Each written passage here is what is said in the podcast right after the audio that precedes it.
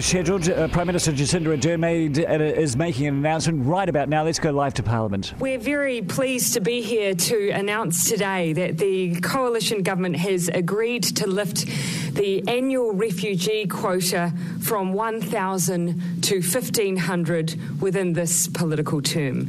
This is a significant increase and it is the right thing to do. It puts New Zealand much more in line with the humanitarian policies of other developed countries. It helps fulfill our obligation to do our bit by providing a small number of people displaced by war and disaster each year with a place to call home. All up, 500 more people who have been forced out of their own country will be able to make New Zealand their home as a result of this decision. The quota increase will take place from July 2020. For 30 years, New Zealand's refugee quota sat at 750 people per year. It did lead to calls to double the quota. In 2016, the previous government announced an increase to the quota to 1,000, which took effect in 2018. That was a start.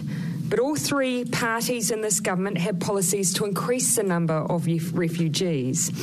And All right, so that is uh, Prime Minister Jacinda Ardern, and we're joined now by Newstalk ZB political editor Barry Soper. Um, 1,000 to 1,500, no concession to Winston Peters. Well, there is a bit of a concession when you look at it, uh, Andrew. He's standing on stage with Jacinda Ardern, along with the Immigration Minister Iain Lees-Galloway.